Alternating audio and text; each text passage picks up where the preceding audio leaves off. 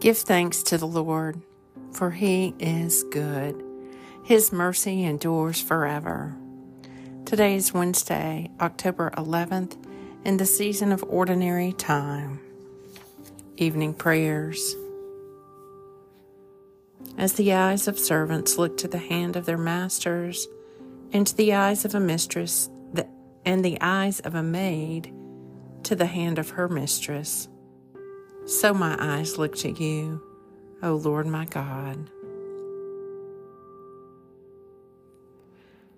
My heart sings to you without ceasing, O Lord my God. I will give thanks to you forever. But you, O Lord, are gracious and full of compassion, slow to anger, and full of kindness and truth.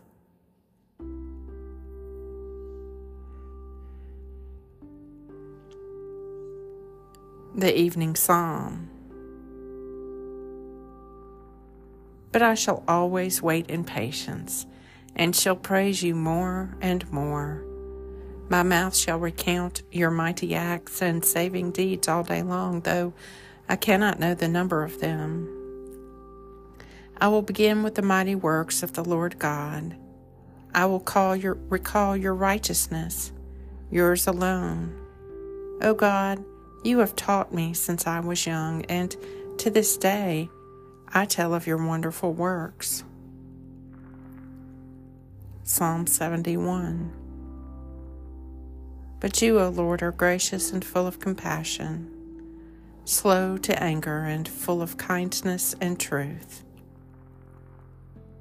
Lord, have mercy on us. Christ, have mercy on us. Lord, have mercy on us.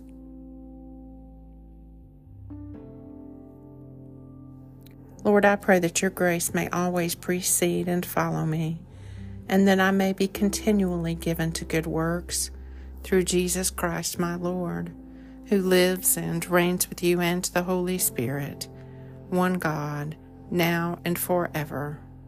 Amen. I thank you, my God, for your care and protection this day, keeping me from physical harm and spiritual ignorance. I now place the work of the day into your hands, trusting that you will redeem my mistakes and transform my accomplishments into works of praise. And now I ask that you will work within me while I sleep, using the hours of my rest to create in me a new mind and heart and soul. May my mind, which during the day was directed to my work and activities, through the night be directed wholly unto you. Amen. May the Lord Almighty grant me and those I love a peaceful night and a perfect end.